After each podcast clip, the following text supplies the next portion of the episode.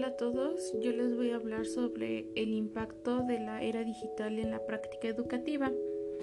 Este tema en realidad se trata sobre todo lo que nos ha facilitado la tecnología,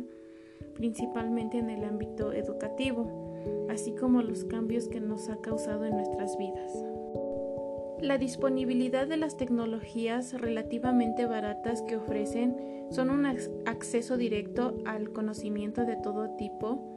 ya que crea oportunidades a que nosotros como estudiantes nos facilite mucho la forma de estudiar, la forma de aprendizaje,